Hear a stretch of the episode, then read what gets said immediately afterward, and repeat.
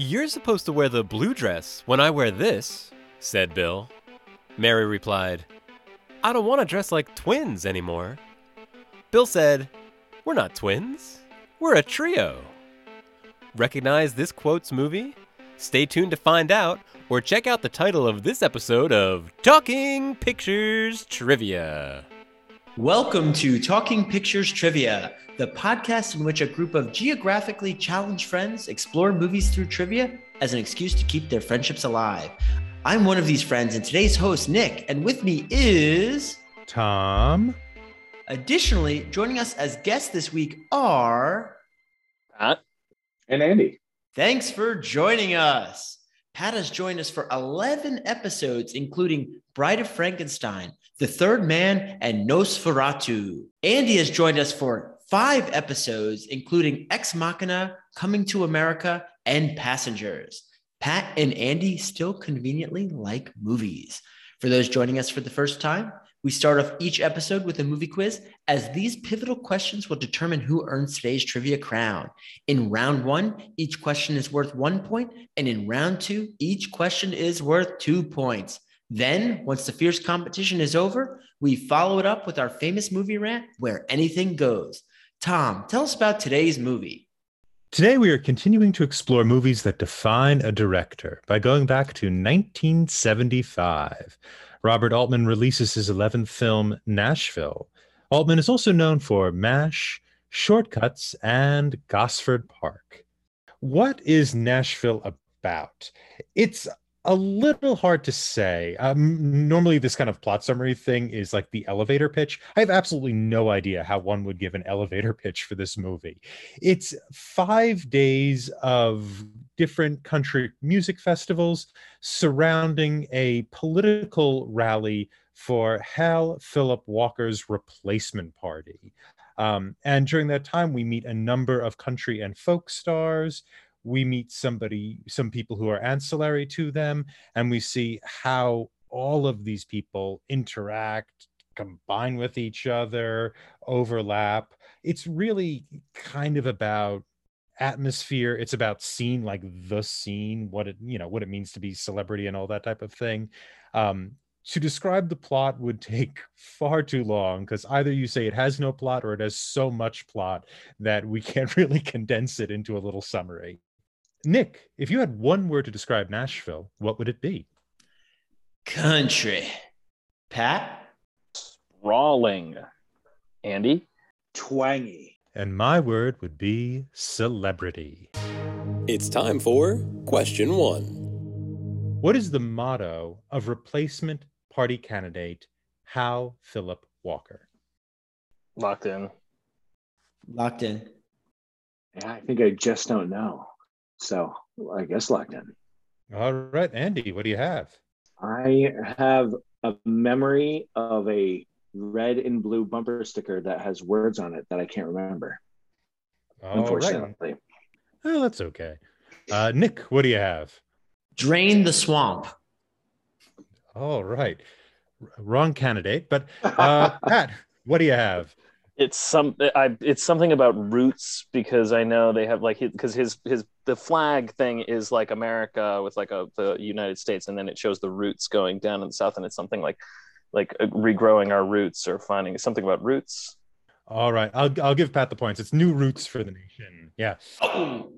Okay, very good. All right. So I start this year bringing this question um, for the the kind of framing or the the let's call it like the cause celeb of the film which is this kind of political rally as well as this invisible candidate who who has these sort of odd uh, political positions. And i was wondering what people thought of that um, that spark for all of these festivals and all of this this energy. I like the politics aspect of it in that I, I thought that part was pretty grounded. Uh and it was it, it, I I right the invisible candidate I, I like that you know like um and his uh political stances are so weird and idiosyncratic uh like no lawyers like you need lawyers in government they they they write laws yeah.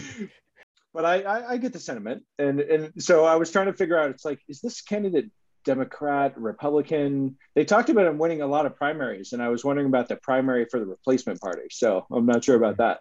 So I thought the one thing that was going to weave this all together, I didn't think the uh, country music star was the one who's going to get shot. I actually thought they were going to lead to like uh, more of like that, pol- that this unknown or like I shouldn't say unknown. We all know who he is. We don't see that politician during this whole film. I thought that was going to be the assassination attempt. Mhm. So they threw me off there. On that note, can anyone explain to me why she got shot? I I have a reading of it. Um, haven't heard from Pat yet. If if you want to jump in. Yeah, I mean, that's I, I think the candidate's great. I, think he's I think he's hilarious. Tax I the churches and Yeah, Yeah. tax tax the churches, no lawyers. Uh, the the, the national mm. the national anthem is, but the national anthem is completely incomprehensible.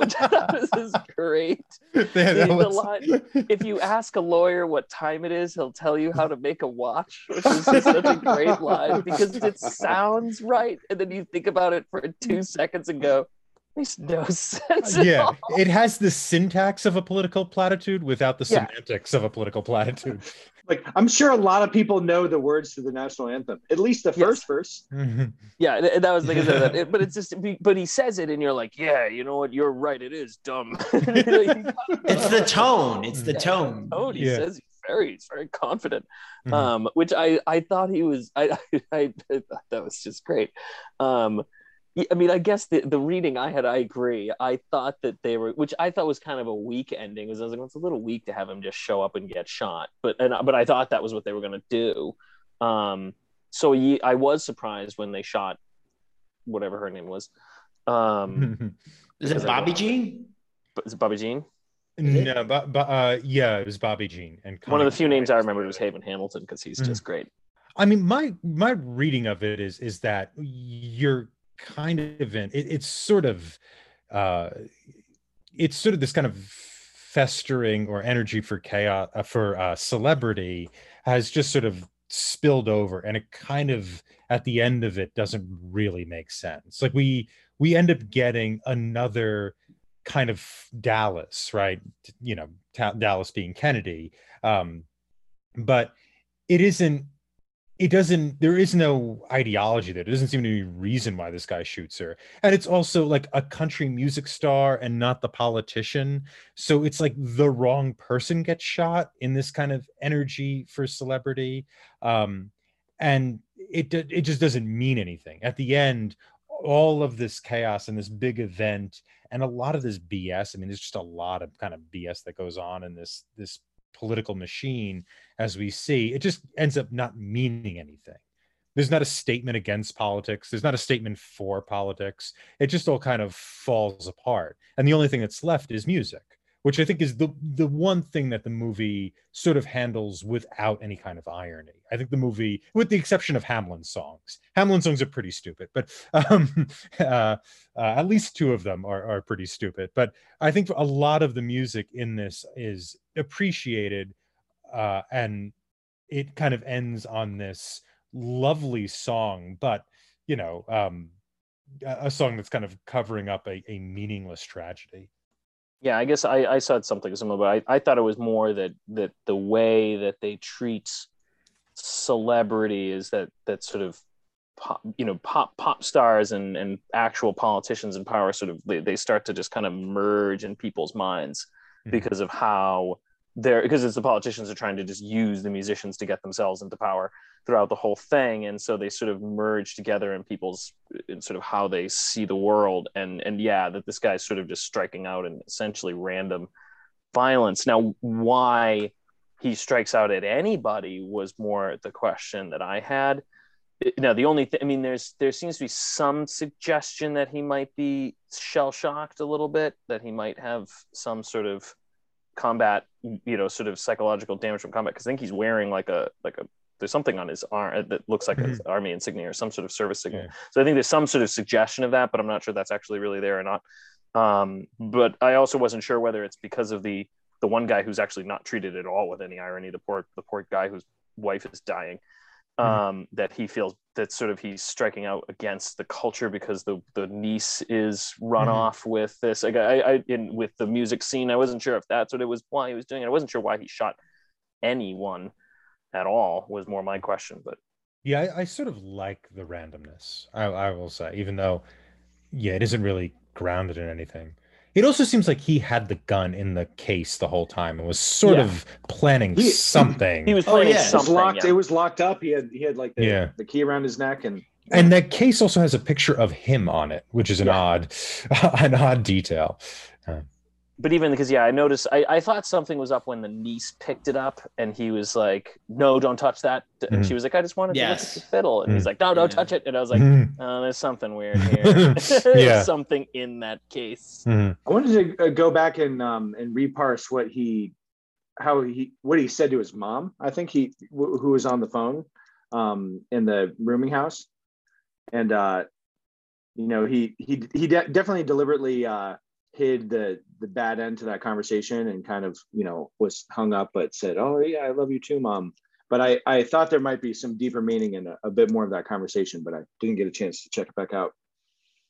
There's some some hint of uh the the anger within him or whatever it is. Oh, I thought you meant maybe it was a goodbye. that too maybe. Yeah, I got the impression he was looking to say goodbye, and she was just rambling on about nothing. About like you're gonna get a parasite in the south. That it was like this isn't the goodbye I want, and then he hangs up the phone and stages the goodbye he wants. Right, that Oh. that type of thing. Um, Yeah. yeah. Uh, but it's odd because he's actually uh, fairly sympathetic up to that point, right? He's actually pretty good to the old man and um, helpful. yeah It's time for question two. Who is the animal playing the piano? Locked in. locked in oh no. Locked in. All right, Nick, what do you have? I don't even remember where there was an animal playing a piano. I think it was a fox. A fox was playing the piano. All right, Andy, what do you have?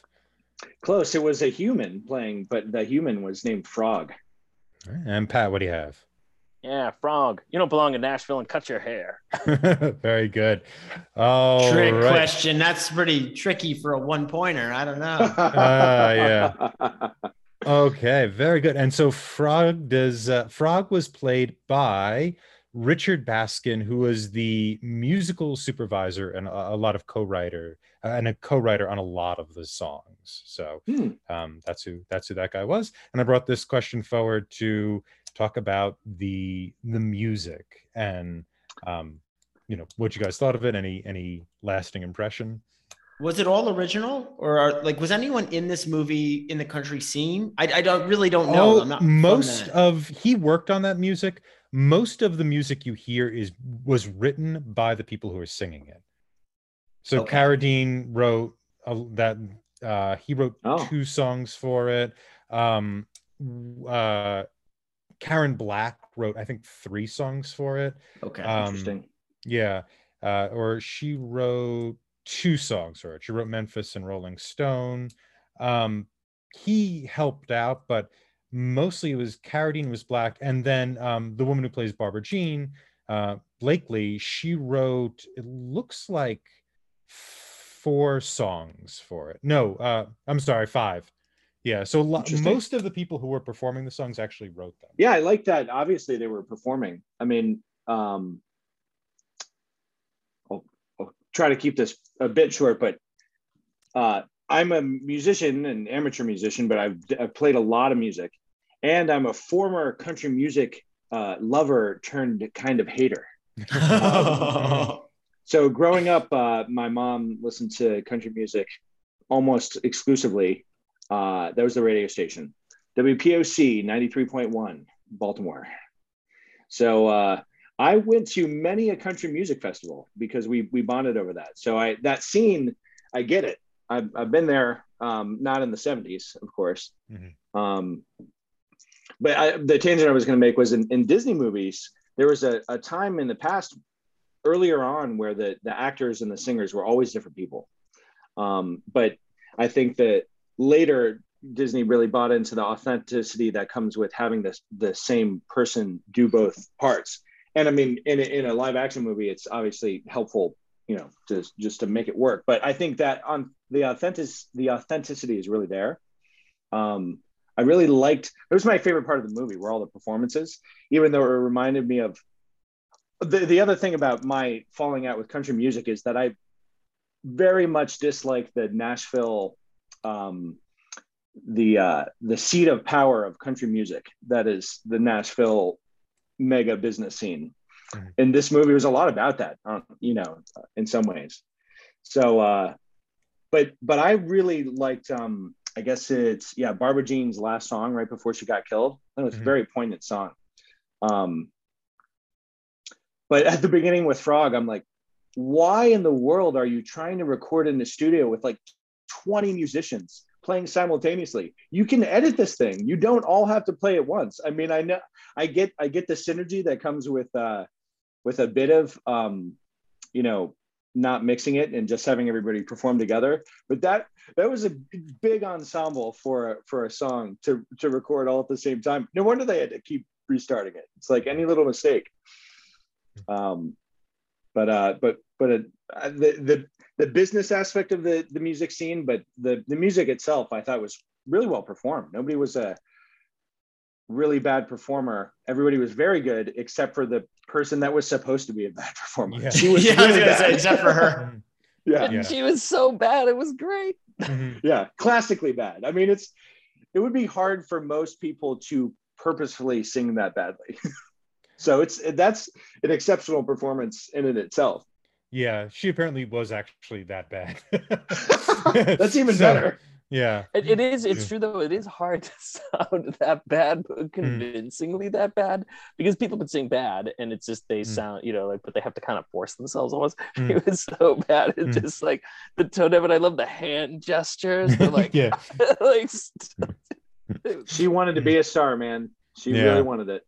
Yeah. I will tell you though that her performance is quite memorable and not from a male chauvinistic way. I felt really bad for her. Like it was really, she thought this was her break and she's being humiliated. And then on top of it, they kind of degrade her at the end or make herself a grade so that she would have an opportunity to sing at a big event. I, I thought that was very sad part of this movie. I, I like how that scene, her scene where she's singing uh, and stripping, is intercut with with Carradine's Tom singing "I'm Easy," um, and how those those two scenes kind of work together. Because her, yeah, her scene it, it is very hard to watch. I think I skipped over it the second Yeah, time. it is hard. It is hard Yeah, to watch. I mean, it was my first time, but I just felt bad for her. You know, Yeah. like it wasn't. You know, It's hard, yeah. And it's that that kind of abusive thing. And then it's the the scene with Tom singing "I'm Easy" that was phenomenal. Um, with with all of the with all of the women thinking that they're talking about him, that he's Oh, talking yeah. about her. yeah. I think there's there's four of them, right? Who Yeah, are At four. least There's three, four. right? four? Yeah. Yeah. because there's there's the wife, the the niece, the Mm. uh the reporter, and the um Mhm. Mary. the the other wife. Yeah, the other wife. clearly Mary, the the clearly Peter Paul and Mary knockoff band. yeah yeah it was actually i think it was carradine's actual girlfriend at the time of of this but uh yeah that that scene is phenomenal i think that song won an oscar for best original song um Mm. song, song for this but I, I think the whole thing though i mean he's it's it's a great performance from him but um you know i think the whole thing is sold from um from what's her name? Uh from lily tomlin. We like the whole the whole performance is basically you're watching a woman decide if she's going to cheat on her her husband. And by the end of it, it's like yeah i'm going to cheat on my husband. You know that's that whole scene is kind of I to a certain degree about that. yeah. Yeah. Um Can can we, we haven't talked about Haven Hamilton's song? Yes, talk about Haven Hamilton. Haven Hamilton's song. Uh, his so bicentennial is wonderful The bicentennial song. so again, it's like four in the morning, and my wife was like, when I like, later on she woke up, she goes, she goes, yeah, I heard you like chortling at like four fifteen.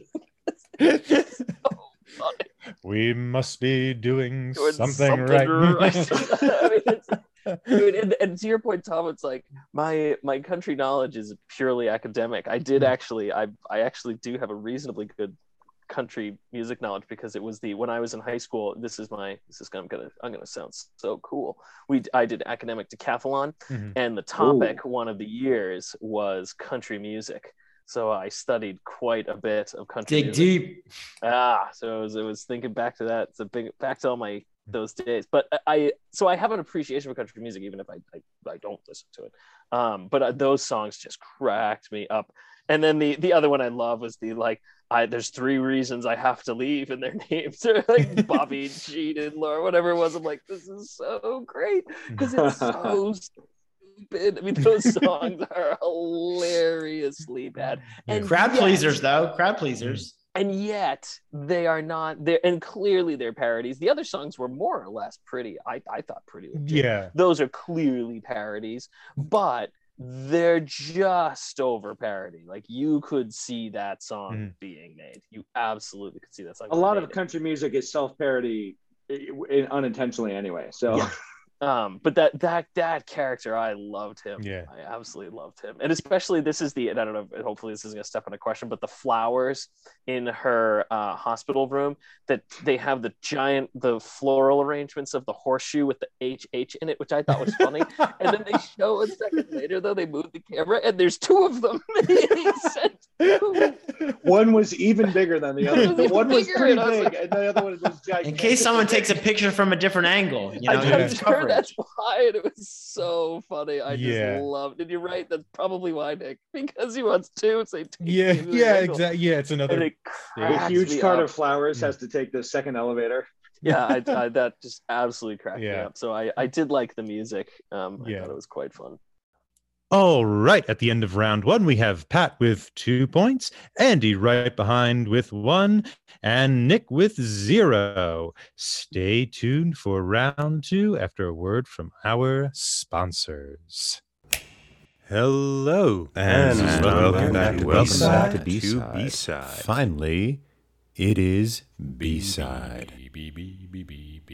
Today we're going to be talking about Close Encounters of the Third Kind. We're going to be discussing the famous W.F. Murnau film from 1927, Sunrise. the Icelandic movie from 2015, Rams, Juzo Itami's 1985 picture, Tampopo. And today I'm going to be talking about a good old film that we just covered, and this is 1984's Ghostbusters. Talking Pictures Trivia B side, wherever you listen to Talking Pictures Trivia.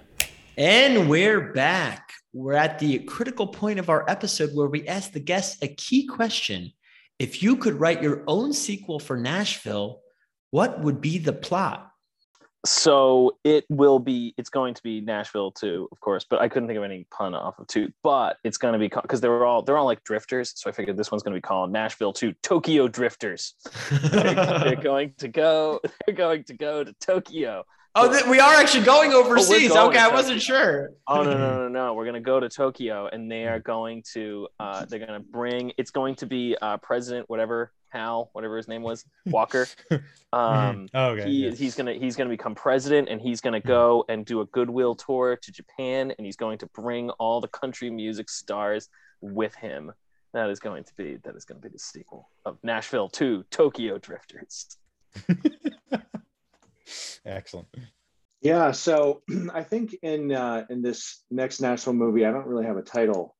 Um, this movie centers around. Uh, I didn't know her name in the movie because I didn't quite catch it, but her name is Albuquerque, uh, who is the uh, singer at the very end, and who's been desperately trying to to find her way into her performance the whole movie. But we find out that she's Janis Joplin's daughter because of Ah. her soulful music.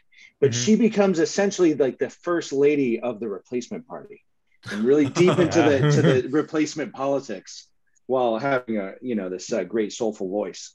Is she Very the beacon good. that gets him the presidency? Oh yeah, yeah. No more Mhm. lawyers. If they go to Tokyo, instead of country music, can it be all J-pop? Can it just be a f- five day J-pop festival. I don't know. Actually, this might be even better. The fact that it's still called Nashville too, though, but it's about J-pop. Oh, see, I thought they were going to convert the country to country music. You know, like it was Mm. just going to have its own vibe there. what if we do K-pop, nat country music mashups? It's just like that'd oh, be great. it's a real nightmare. That's it's a horror film now. It's a deep cut, but uh, I really love the movie Sneakers, Mhm. which is uh, kind of about spies and the NSA and encryption and stuff. But at one scene that I really like in it, these uh, uh, they're trying to get information from this guy, and they're in a they're in a dim sum bar where there's a cover band that well, they're Asian. I don't know if they're Japanese, but they're singing uh, "Bad Bad Leroy Brown." Mhm. Uh, this Asian cover band. So I, I, I think that could have a place in uh, Nashville too, Tokyo Drift. I might be mixing the two plots together, but maybe Albuquerque is the ambassador from the US Oh, to Tokyo. there you go. Ah. She's starting the drift. She's Mhm. starting it. Very good. There actually was a sequel planned originally uh, that was going to take place 12 years later with Lily Tomlin's character running for office. Um, and I think her husband becomes obsessed with Barbara Jean or a Barbara Jean impersonator, but it never got made. Oh darn! That one. I'm surprised. that sounds like a winner. It's time for question three. What two actors played themselves in this film? Oh. I know one of them. Do we get one point? If we get one, Sure, that sounds good. oh, who was the other one? I'm not gonna know. It locks in. Hmm. I had to look at outside sources, so I will lock in and not use those names. Uh, locked in. All right, Andy, what do you have? Well, I only know one, is, and it's Elliott Gould, who I, I love from the uh, the Ocean series. All right, Nick, what do you have? It is not fair for me to say any names because I was genuinely curious and had to look it up. So I'll just not say anything. I'll abstain. Okay. And Pat, what do you have? Yeah, I knew Elliott Gould, but I didn't know the other one. It's a woman, I think, but I know Elliott Gould. All right. Yeah, it was uh Elliott Gould and Julie Christie. Julie Christie's the one who I still um, don't know who that is. meets she was she won an Oscar a little before this, but she was in Altman's film McCabe and Mrs. Miller. She's actually Mrs. Miller in that. And um They talk about how she won an Academy Yeah, Award, it's- right? Yeah, they're like she won an Oscar. I'm serious. She won an Oscar. I don't remember what movie it was Yeah, for. I don't what movie it was. Yeah. yeah. Uh, I hope you tell your people about the great film studios here at Nashville. yeah. He is such like the the like platonic archetype of an a-hole isn't he? Hamlin he, he was my favorite but anyway I, so i brought this question up to bring up the pretty obvious theme i think we touched on but not directly of um of celebrity and how that's functioning. Uh celebrity was my word to describe this movie and well it may be pretty obvious that that's a central theme. I was wondering what people people thought of it. One uh, really direct uh, version of how that showed is when they're at the picnic, I guess, um, at uh, Hamilton's. Yeah, Hamlin, Hamlin's, uh, like, uh, like log cabin mansion, where it is. But um, they uh, yeah, Elliott Gould comes over and they they have to get him back over because they didn't realize who he was when they first met him and so they have to like kind of reintroduce themselves to him with the appropriate amount of uh of celebrity uh fandom yeah the because now they finally yeah. they Because- know who he because is it with, right. with the great line of the I, I was I was shaking hands with him like he was someone who walks on the street. He does walk on the street.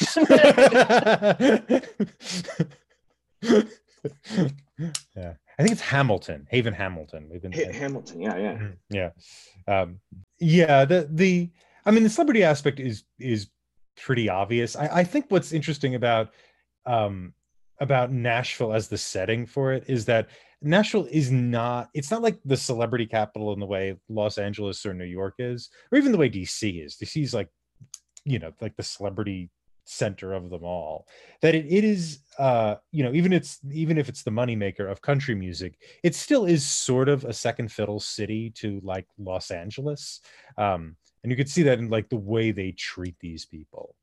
Yeah, but it's also the mecca of country. So those who are celebrity from country music Mhm. are gods. There's a big dichotomy between the haves and the have-nots. The people who are trying to get mic time at a loud race, uh, which was kind of crazy. That was the Albuquerque character Yeah. trying to sing her heart out while Mhm. these cars are ripping by, you know, versus the amount of flowers, you know, Barbara Jean's getting in the hospital. And, you know, it just, just, there really is that haves and have nots within the country scene. There's also which which I think is really interesting are the people who aren't even trying to th- these are the group the literal groupies sort of a thing because they're not trying to actually they're not trying to become country music stars they just want to hang out with the country music stars um, like the niece who's just trying to sleep with them or my favorite my other favorite character if, if if hamilton is my favorite my second favorite is that the reporter from Opal. uh, huh From the Oh. BBC. Yeah, Hmm. from the BBC, which as as the, I don't think she's from the BBC, but um, I'm pretty sure she's not. Um, but I do. I love that character, and she's you know because you even see because she's claims she's there to be like I want to get to the heart of the American people, and yet repeatedly. She's having a conversation with somebody who's actually like sharing something meaningful. She runs off, and even with the Elliott Gould one, like she's talking to Hamilton's son, and he's kind of sharing this like song and this this kind of, and she goes, "That's Elliott Gould," and she gets up and runs over to go talk to Elliott Gould. Also, at the end, when they're listening to uh, Tom Frank play his song, she's like talking to the driver who is a wealth of knowledge of everything that's going on with these people. And she just pretends like he doesn't even exist. because she says she she makes it a policy that she doesn't talk to the help. Yes, yes, yes. he doesn't gossip with the help and it's Yes. I, I i like that scene too because like he is also kind of an a-hole a little bit the driver because he is just trying to like first of all live vicariously. He is kind of like one of these groupies even though he thinks he's in the in crowd and he's willing to just kind of get more attention by selling their secrets a little bit to a degree. I mean not selling but giving them away for attention. And like she just can't she can't get over the idea of like uh uh you know that this person is the help, which is a very like British thing to think. And it's it's interesting too because like you know Walker is the populist candidate, and country music is probably more than anything, with possibly the exception of blues, like the music of the people, right? Like it's it's supposed to be the music that is at the bottom of the hierarchy or without hierarchy. And in this world it's it's incredibly hierarchical. Um you know it's uh, uh th- that's the whole thing. If, if this movie is a plot it's you know look at these little hierarchies that that kind of rise up everywhere in this world. Um and it's funny how like opal just doesn't get that at all uh The microcosm, uh, or uh, maybe the right word is like the fiefdom that is the country music scene there.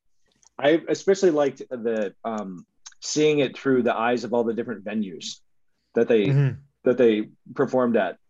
The the weird like half it's not really a ship, but it's as Mhm. if the ship docked back up to a pavilion.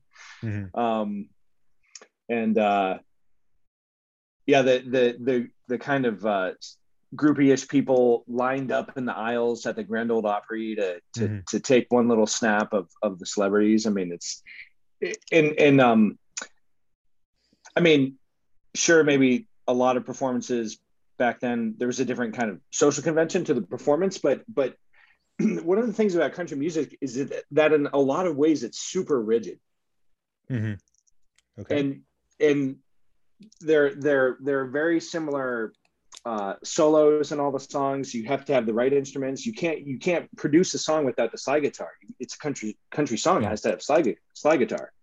Um, but even the way that the audience participated in the music with, if you notice at the Grand Ole Opry, there was one little snapshot of it.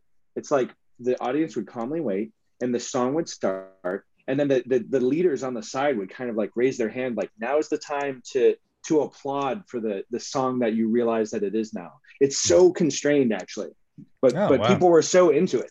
Mm-hmm. oh it's interesting i didn't realize it was that discipline a thing I, I I'm guessing a little bit on the impression of like the, the audience signal to applaud, Mhm. but but if you notice the the three or four songs, like they do it religiously every single time. Like uh, like two or three bars into the song, it's like, oh now we know what the song is, yay! Mhm. But but it, that little part, it's like, oh, that even that is is orchestrated. and it's like because the way it's filmed it's filmed very almost messy right? Like you get the impression it's not like most musicals which have a sort of uh, a, a- there's a clear box in which everything is happening. It's here it's there's just all of the workers and the producers and the you know the people with the backstage passes are in the frame at one point um you know you get to kind of see everybody's opinion about the song as as it's transpiring um which is i think my favorite character uh God, their names are hard to remember. Uh, uh, uh Triplette, um, Michael Murphy's character Triplette. John John Triplette. Which one? Yeah, he was the political organizer in the Blue. Oh Suits. yeah, yeah, yeah. I don't know. I loved his like his his incredible sort of like disdain for this music, even as even as he has to sell it. But it is interesting, like that that kind of discipline doesn't really come forward in it. I don't know what you guys thought, just because of how it's made. It's- Mhm. It's it's just like a uh, the ensemble seems to be everywhere in every shot. It's time for question four. Here we are, three point question. I'll say Pat is three, Nick is zero, Andy is two, but it's a three point question, so it's anybody's game. Uh, or it could be a tie. Um, here we go. Then there'll be anyone's game. then it'll be anyone's game, yes. What is the name of the last song of the film? I'll give you a hint. It's also the refrain of said song. Locked in. Locked in. Yeah, I mean, I guess locked in. Uh, does, does nobody know? I, I don't- have I don't a thought. I don't think I have an exact, but Oh, sorry. It's, it was. It's been running through my head, so I thought that I Yeah, was worried mean, this I- gonna be too easy. I, th- I It's a good I question. had it, but it was Okay, who locked in first? Uh, I did. Well, I locked in last. no, I Uh, locked in Nick first. Nick locked in first. It was um, Andy, Pat. Okay, so Pat, what do you have? it was something like oh god, it was something like it doesn't bother me, but it wasn't. It doesn't bother me because that's way too. It's like it don't. It don't. It don't worry me. Don't worry me. Let's go with it. Don't worry me. Andy, what do you have? I thought It was something about heartbreak, but maybe that was just the emotion of the song. Okay, and Nick, what do you have? Something like it's all us now. Something now. All right. It don't worry me. It don't worry Oh, me. I was like, it wasn't. It, It doesn't bother me. It's all wait, us now. I was like, it don't, I was like, it don't. I was like, it's not. It don't. It don't bother me. Don't Mm. sound right. I like, yeah, it doesn't. Yeah. Don't worry me. it don't worry me, which is a, a also Carradine. So he also wrote that song for it. Um, and also in we first hear it. Do you know? Remember where we first hear that song? We don't hear it in that scene. What's her What's her name? Sings it. Um, the the chick who keeps falling over. She sings it at the end? Yeah. Oh, is she? Uh, Oh, okay. I thought you meant that. but no but before then we actually in his hotel room he's playing his recording of it um Mm. to mary while they're like sleeping together literally sleeping together at this point they post-coital sleeping so apparently this guy plays his own music to women while seducing them uh, It seems to be. It seems to be working for him. So yeah he's very good so i i didn't so we kind of covered the end a little bit though i absolutely love that um that when she gets up there she actually is incredibly good singer uh albuquerque um played by Yeah. Barbara harris like she, I I called that actually. Mm. I was Yeah, like, she was gonna be because good. When, yeah, Mm. when she wasn't, uh, when you couldn't hear a single note of her at the race, yeah I was like, she's gonna blast it out at the end. Mhm. Yeah barbara harris is um i think three-time golden globe nominee and oscar nominee right before this but anyway uh uh she's like a big broadway actress in her day but um so talk about her talk about the characters. We actually never haven't really touched on tom or leanne very deeply uh i was wondering well, let's start with tom what people thought about tom yeah, he's he's a little sleazy, but But he's also kind of fairly one-dimensional, right? Like he's pretty well, he's one-dimensional. he's desperate for clearly for attention from Yeah. women because, like, Mm. I mean, even the fa- like again, the scene that's great with him is after he's slept again. I can't. I you- to your point, Tom, I cannot remember these, these people's names. Uh, uh, the, Lee- the lily tomlin's character yeah, what is her name? leanne Leanne. So after he Mhm. slept with Leanne, and she's basically like, okay, thanks for the good time. I'm gonna leave now. And he's like, why don't you stay? You should stay. You should stay. You should stay. And she won't stay. And he's like, okay, I'm gonna call up my ex while you're here. To get like it basically is like he's clearly trying to Oh. like get her to trigger her so she'll stay and it'll even if it's just like he just wants a fight he just wants attention he Mhm. wants anything that he can get from her even if it's she'll fight or she'll stay or she'll do something and she just ignores him and walks out the door Well, she had a place to go home to. She had a family and a and a husband to just return to, and she could just drop him. And he's like, "Well, my I have somebody you don't Yeah, know." so Anybody, he was- yeah. he was he he was interesting she i mean she's a very interesting character it's because you said she was the one they were going to make the sequel of she was going to be more so it's Linny. I, I I I missaid her name, but she was going to be more of the focus. Um, she had not been a film big film actor at this point. She was a comedian and a television actor, and also a big Broadway actor. And she actually had a, a pretty successful one woman show that her her wife Jane Wagner wrote. Um, uh, but this movie kind of launched her, and she became much of a bigger star after this. And so she was going to be she was going to be the focus of the sequel supposedly 'Cause, yeah as a character she's interesting because yeah she's one of the more i mean at least the beginning she's certainly one of the more sympathetic down i mean again she's not even in the end. She's a very she's more of the sympathetic sort of down to earth one. Mhm. um, you sort of get the impression that she's less interested in the the celebrity aspect of it for most of the film. And even i think at the end i don't think she's necessarily unsympathetic. Uh, Mhm. but yeah she's just it's still she's still drawn to it. There's still something about it that is um that's exciting for her. Uh and other characters we talk about talk my, my i think my favorite was opal um yeah madeline madeline chaplin charlie chaplin's daughter um and something oh, really? yeah uh and O- ona Oona O'Neill o'neill she's, yeah she's she's eugene o'neill's granddaughter yeah Weird. yeah she's uh Eugene Who I- O'Neill's daughter married Charlie Chaplin very late in life, and Mhm. not to Eugene O'Neill's. Uh, he was not happy with that decision. Yeah. Not a fan. And this No. was this is their oldest either oldest child or oldest daughter who was a dancer for a while before going into acting and I, she actually plays her own grandmother in the Ch- uh, chaplin biopic um but she i, I was tec- texting with pat about it uh I, we were trying to figure out if she's actually a bbc reporter because she gets the name of the bbc Yeah. That was the thing that triggered. Because I thought even when I was watching, I went something wrong. Like if there's something wrong. But she lady- said British Broadcasting Company. Did it's she not British say Broadcasting Corporation. that? It's Oh, not British. Broadcasting Company. It's British Broadcast- Broadcasting Corporation. I lived Was there, it so that in the seventies? I was gonna It say, was, was it yes. that? In the, okay. It was. it was Um, the 20s Huh. Yeah, it's been Oh. that. So that's why it's but but part of me went, okay, well, clearly that's wrong. But I went, she if she is British, she would know that that's wrong. So it felt a little so I was like, you know, so I, I'm I'm not positive. So I wasn't positive whether whoever the scriptwriter just got it wrong Mhm. or whether that was meant to signal to you that no, she won't, she is not with the actual BBC She's a faker, a big Yeah, but it- faker. either way, you know, she's. Uh, I just thought because even when like you know when she's like running off after Elliott Gould, and she's like, "It's Elliott Gould," and she goes like trotting up, like she does it over and over and over again. She just runs away from everyone.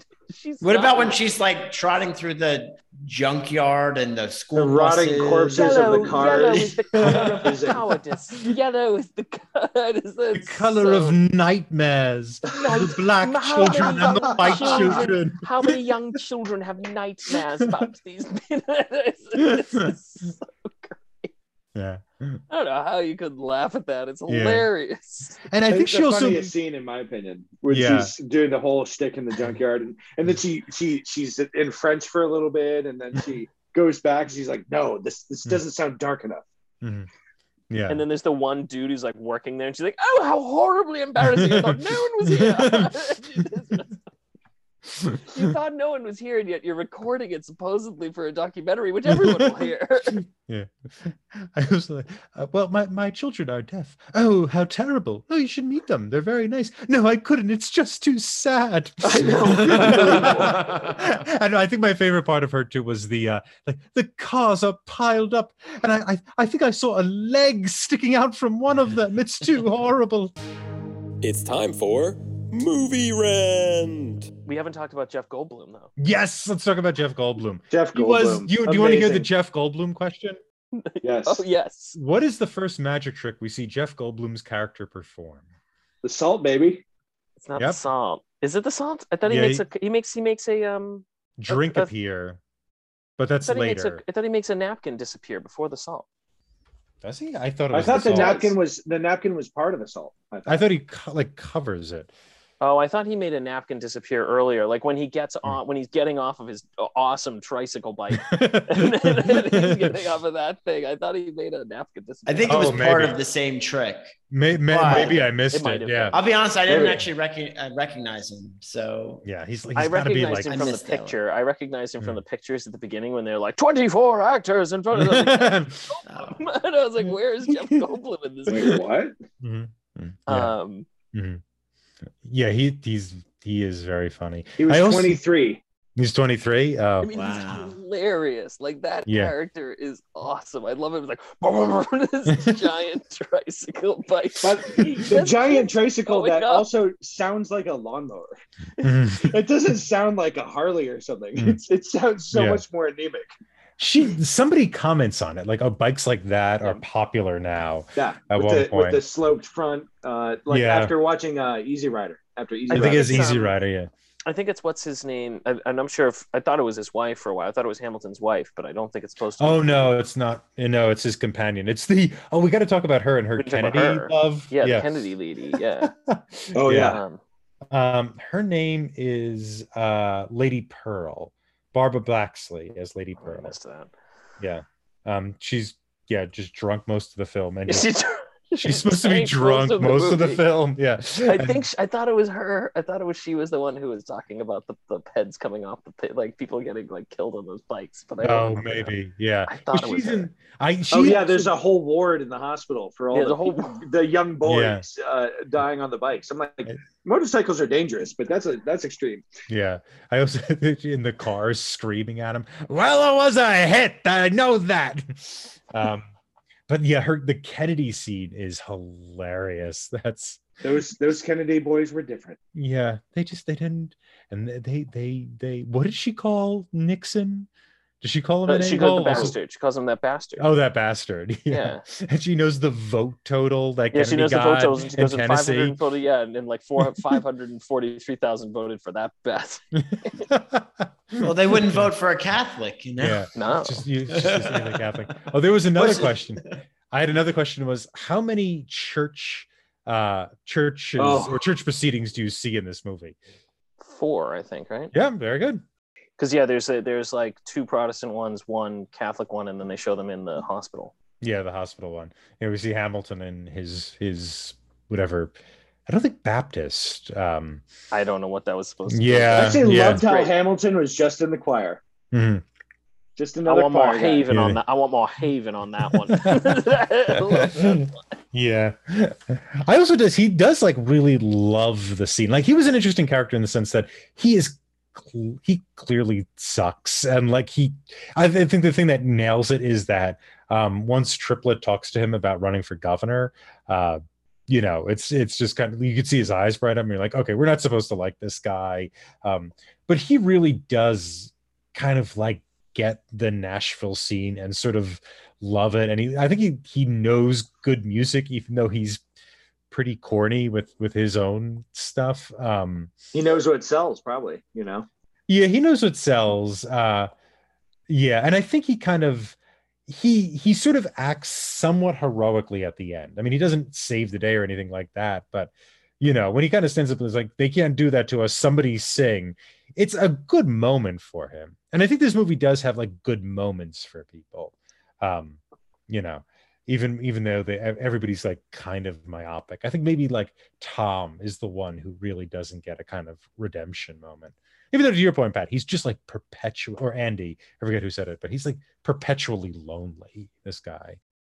I, I thought the one thing I was also going to say, which I think is interesting, is it, I like the fact that in that in the first few scenes, especially, there's sort of this sense of sort of random leveling at least because to your Mhm. point tom you're talking about hierarchy Mhm. and i liked the fact that there's almost like because and that's what i thought the car i thought more was going to come from the car crash scene because the car crash scene is the one where it's like all the people just get thrown in together like Mhm. completely randomly sort of like the really wealthy and the not you know the high stars and the low stars and you see them there or at like the airports they all come together or at the hospital it's like everyone can kind of come together at certain locations where even the the sort of the highest of the stars and the lowest of the low all sort of kind of rise to the same point and it's sort of places like a car crash or a plane you know an airport or Mhm. or hospitals or things like that those are places where we or even even just the concert as a whole those are places where everyone sort of shows together um and and sort of there's a lack of segregation in those particular places which i thought was interesting Hmm.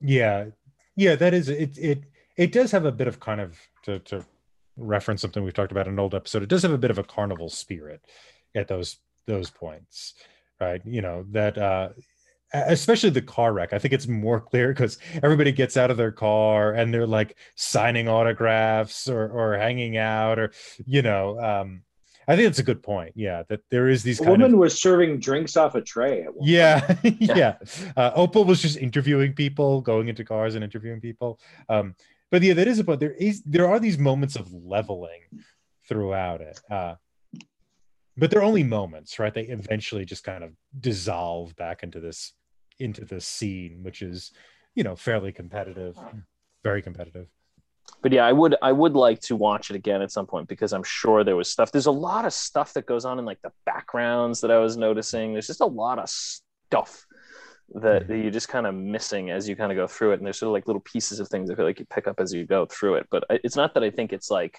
that there's like a hidden story or something behind all these pieces, but I think there's just there's a lot of levels of of the story that are just sort of dropped in and out. Mhm. Um, the movie it reminded me of, although it's not a very good movie, was that movie Bobby. I don't know if you ever saw that one. no is it about It's about it's about Kennedy? the assassination of Bobby Kennedy, and it's a similar kind of thing where it's like dozens and dozens. I'm assuming he took the same sort of general concept, and Mhm. it's like probably like two dozen people, and they're all sort of you know awa- awaiting the arrival of Bobby Kennedy, and then of course Bobby Kennedy gets shot. But it's all the different people sort of around it, and they're all waiting for different things to happen. It's all like in the hotel, arrival. kind of, Yeah, right? it's all in the hotel. I think I saw that. It wasn't good. I remember it not being particularly good, but I do remember seeing it. Um, It came out in the last uh, 10 years or something, right? I think it came out when I was in college, so it has to have been Hmm. at least 15 years ago. okay Um, but I do remember that, and I remember thinking it was not very good. But I do Yeah. remember, do remember thinking that on seeing this movie that it reminded me a lot of it. Well, this kind of movie, the second rewatch will would be a lot different for me if I ever choose to do that. But because I'm worried, the first time around, I was worried that I was missing the meaning, and to to to watch it a second time, to just absorb it, kind of absorb absorb the atmosphere, absorb the right the chaos, the goings on, and and um and just be amused by it would probably change it quite a bit. So that's movies like that. You, you know, when you don't know what you're getting into ahead of time, you don't know quite what to make of it. Um, that's it's it's it's interesting to try to like. It's like, where are we? What what's happening? Am I missing it? What's going on? And so it, it brought me back the whole time. I'm thinking, somebody worked well. A lot of people worked really hard on this movie. There's a lot going on, and it was probably very carefully orchestrated. And the way it was like it was filmed really well. It seemed like to me. I mean, there's a huge cast. There's all these different sets. There's so much that went into it, and it was. I kept thinking, why would they put all this effort in to say nothing? well do you think they're saying nothing do you think there's no i mean it's it's it's a satire clearly Right. right so i mean a satire has an object almost by definition Yeah. I mean, the biggest the biggest thing I Hmm. that, that that I thought I was getting at is that there's a lot of and especially this is what I noticed, especially with the deaf when they introduced the deaf children, is that a lot of it is people talking without other people listening. Mhm. It's just like it's all over the place. Where you know, I mean, literally with like the the van driving around and saying things, but even like the like I love you, I love you when he's like she's talking to him and sleeping Mhm. there. It's just like, and it's just constantly people talking and talking and talking and talking, and no one, the other person not listening to what they're saying. Mhm. Um, it could be a movie about no one paying attention Yeah. attention to each other. that's Mhm. literally what I think it is about. Yeah. I think In- it is a huge chunk in of an it is people economy of attention. paying yeah. no attention to each Yeah. other. Even even Yeah. like when the scene when like the um the uh, the guy finds out that his wife has died and the, Yep. the the guy walks up to him and just starts babbling away like clearly he's Mhm. not listening to him. Like it's Yeah. just it's constantly people talking and the other person not paying attention to a word they say. Mhm. Yeah. Which in many ways, and that's the thing I thought was the most applicable to modern day, is that there's Mhm. just this constant sense of just people talking right past each other. Yeah. Well, I mentioned this last week when we were going over our first impressions. You can still appreciate a film even if it's not for you.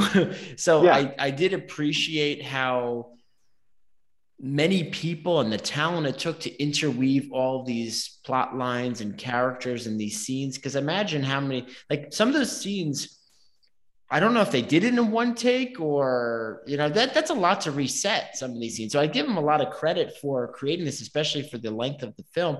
Again, I still don't think I'm I'm signing up for a re- rewatch. I'm I'm pretty sure I could get more out of it. Maybe if it was an hour and a half film, but I'm not sitting down for another two hours and forty minutes to just kind of see who moved in a scene and who moved out of the scene. yeah to, to get back to pat's to you know expand on pat's point it's um do you do you think they're not i think that's great i think they are kind of listening when people sing i think that's That's time- true. They do people- listen when they sing. It's Yeah. the only time they listen. yeah i think that's Raptly. Rap. Yeah. Yeah. but that's the thing that makes celebrity is that if you're a good celebrity people will listen to you right because if you produce good music people will listen um and you know And that- if you don't, then they want you to strip for them. Like Yeah. literally, that's like, and that's why that That's scene is so tragic because Mhm. it's so sad to watch. Yeah. Yeah. No one no one will listen to her. They they will only look at her. Um, you know, or even Bud, the the son, who's like, Oh, that's a good point too. Yeah, I didn't think Yeah. about him. No one listens to him until he's the one time he sings, and then another Hmm. celebrity comes in. He's Yeah. a Harvard lawyer. Yeah, Yeah. yeah, he, he's a Harvard law degree and he's That's what dads always wanted him to do. So he can run run the business. great line. yeah. Yeah, that's a really good point. Um, that's what celebrity is. It's the only time somebody will listen to you. I'd like to once again congratulate our winner of the week, Pat. Back on top. Even, even with uh, messing with the points, still took it down. Pat, you deserve this one. Mm, Well done. You can find more of our content wherever you listen to podcasts on our YouTube channel, Twitter at Talking Studios, and our website, talkingpicturestrivia.com.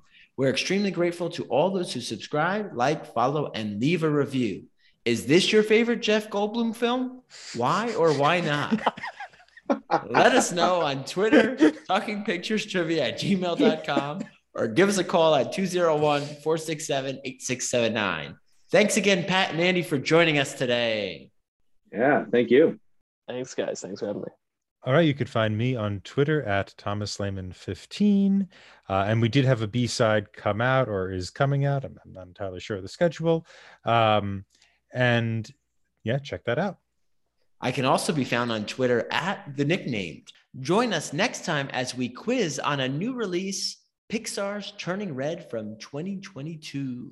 Stay tuned for our first impressions of this film. Ding, ding, ding, ding, ding. Next week, we'll be discussing Pixar's latest movie, Turning Red. Tom, how was your watch? Well, this was first watch for me because this movie just came out. It was it was fine. I I think I maybe struggled with this more than uh, other people in in this conversation. It's a very very energetic and very busy movie, and I found that kind of level of energy to, to be somewhat tiring after a while. What I liked about it, though, was the how much the panda was able to represent the kind of the red panda that the the child transforms into and that actually more than a child transforms into a few people transform into pandas in this movie. And that it, it kind of works like a, a floating symbol of, of a variety of things of, of growing up of um of literally puberty at one point of also a sort of heritage that you are given and sometimes uh, forced on like a heritage that's forced upon you and i think that was probably the the aspect of the movie that I liked the most, the way that kind of symbol was able to, to take on different forms. Chris, how about you? This was my first watch too because like you said it's a brand new movie. Uh i'm gonna i'm gonna go opposite. I actually like the frenetic pace of it because it really felt like it was capturing all the changes that occur as you're going from 13 to 14 to 15 in that adolescent section. And i really i kind of dug the anime inspired animation with the starry eyes and things like that. It, it, it felt like an old 2000 Sailor Moon, 90s Sailor Moon kind of thing.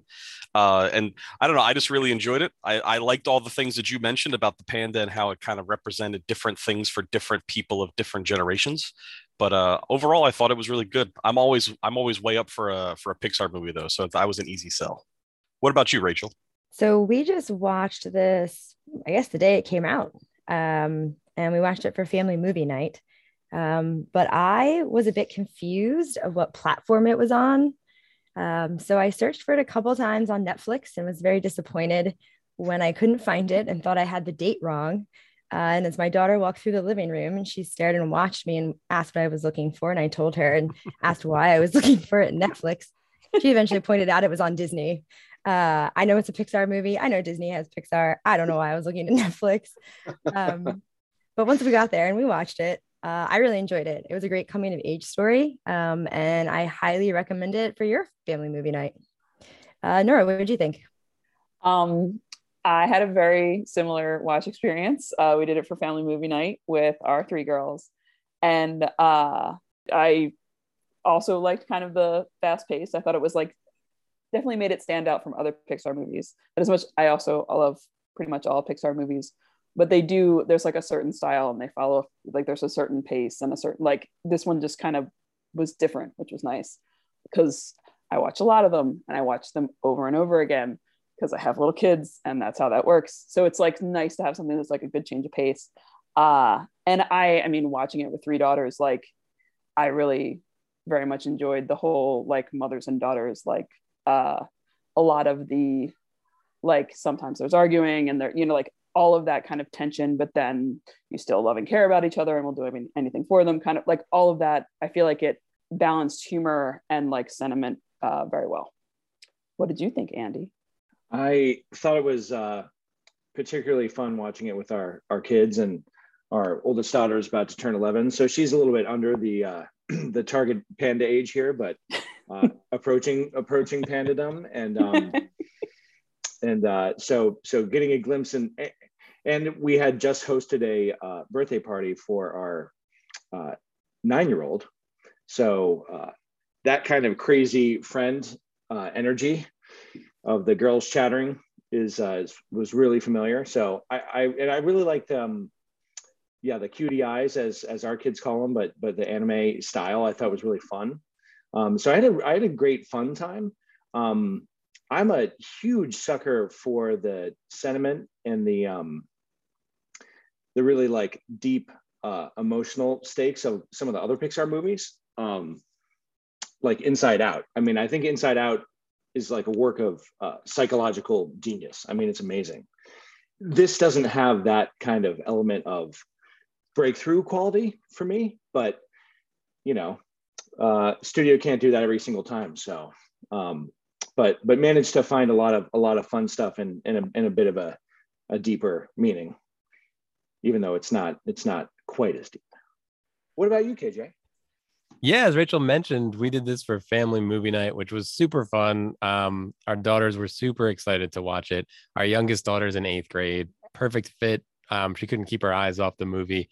Um, one of the fun things for me was every time the dad in the movie did something I'll say impressive. Did something impressive. The girls turned and pointed to me. Oh, he ate a donut just like you would eat a donut. Oh, yeah, a donut. Yeah. Um, but Nora and Andy, side story, we used to watch Star Wars movies together, and we watched Caravan of Courage, which is an Ewok movie, and your daughter uh, was there to watch. And all the adults, uh, this thing, we were rolling our eyes. It was, it's, I don't know if you guys have seen Caravan of Courage, audience, but it's a pretty tough watch. But at the end, Nora and Andy's daughter turned around and said, That's the best panda movie I've ever seen. So I, we- we're gonna have to ask her. Now she's seen at least two panda movies. How do they compare? I don't know. but um, really enjoyed the watch. Fun movie. Um, it is interesting that it was kind of anime-ish. Um, especially Luca was also very anime-ish. But um, Turning Red is available on Disney Plus at the time of this recording, and probably for as long as Disney Plus will exist. And we'll see you next week.